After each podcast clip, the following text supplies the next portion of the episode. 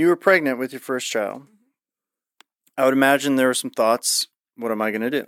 You ended up choosing to keep your son. Uh, this is actually very interesting. Um, I didn't know I was pregnant. Okay. Uh, so apparently I had got I had gotten pregnant um July 96.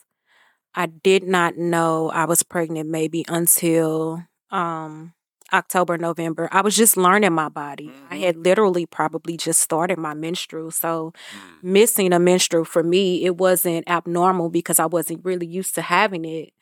And Mhm. so I reached out to one of the other youth directors. I think she was a college intern, um, Jennifer, and I reached out to her Yeah. and uh I was like, My is something wrong with my body? Like and so she um I told her what was going on and she went and got a pregnancy test Mhm.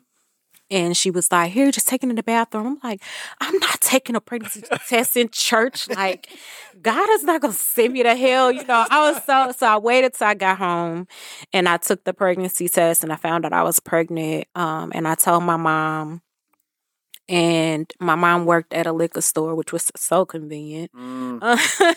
Uh, and uh my mom was telling like her boss them about it and was telling them about this pregnancy and um they were telling her no i'm sorry first my mom called my dad and my dad he was saying you know i need to get an abortion my mom goes to work tell her boss and her coworkers and they were telling her you know she needs to get an abortion she's not going to finish high school she's going to drop out Mhm.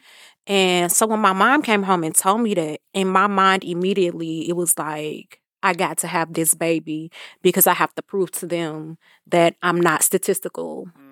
And then they were telling my mom that by the time I was 21, I was going to have four kids. It They're just putting Actually, goals. I in. was 32 when I had four.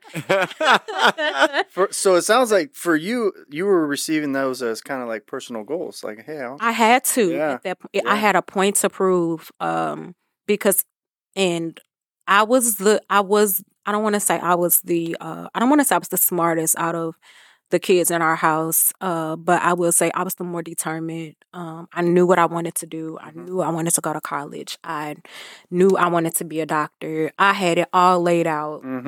um and so for them to say I was not going to do this it was like we'll just wait and see I still graduated on time. Mhm. Um, I did change from being a doctor, but I didn't. I didn't. It was. It was the the blood thing for Yeah. me that I couldn't Oh, yeah. do. it's very Uh, time yeah, it's consuming, to become one. yeah, yeah, yeah. Um, I did not get to go to a HBCU like I wanted, but I did get a college degree. Yeah. Uh, I did not get it in four years like I expected, but I did get a college Yeah, degree. hey. Um, and I think that's kind of the point that everybody was missing or missed in life. Period. Like you may not get the things that you want at the timeline that you think that you want to have it, but graduating with a degree at 21 is just as important as graduating with a, th- a degree at 35 Yeah. Amen. so um that was that it was it was just the determination of just trying to prove to everybody Yeah. that I can raise this kid. I was working by the time I was 16. hmm Um I moved out by the time a week before I turned 18, so like 17-ish, 18. I moved out, um, took care of my child, did what I needed to do, stayed out of trouble. hmm So for me, again, it was just trying to prove to people like you don't get to tell me what happens with my life because Right. of decisions that I choose to make. Wow. That's amazing.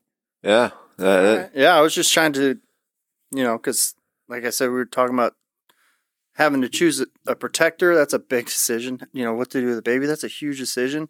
Did you? I mean, I, would imagine your your um, you had someone giving you something, anything, friends. My godmother, Godmother? um, my godmother was very, very active yeah. in my life. At that time, I did not have a relationship. Me and my father are thick as thieves t- today. Yeah. But uh, back then, me and my dad, we did not have a relationship, and it was just the interference of my grandmother and my mother.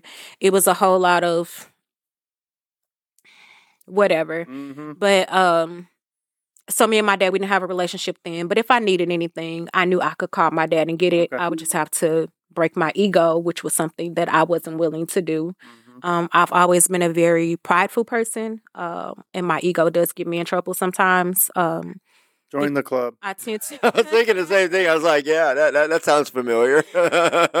I've always had my own level of independence, which was something that I had to learn after I had been uh, sexually assaulted by one of my brother's father. Um, so when I went and told my mom that, it was like a she didn't believe me type Mhm. thing. Um, but that could have also been her own insecurity because that's how she gets to hold on to this man because she can make everything about me disappear or not address it. Mhm. Um, so there were a lot of things I found out about my mom uh, as I got older and learned things about myself. Yeah.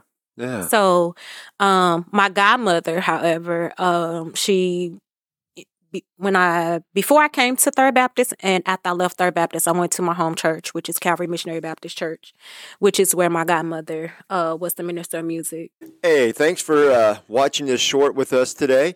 And if you like it, check out our full episodes on our uh, channel and website. Uh, we'll put those in the links below. And as always, Scott, Like and subscribe, or subscribe and then like, whatever order you want, really. Whatever order you like. Yeah. Thanks.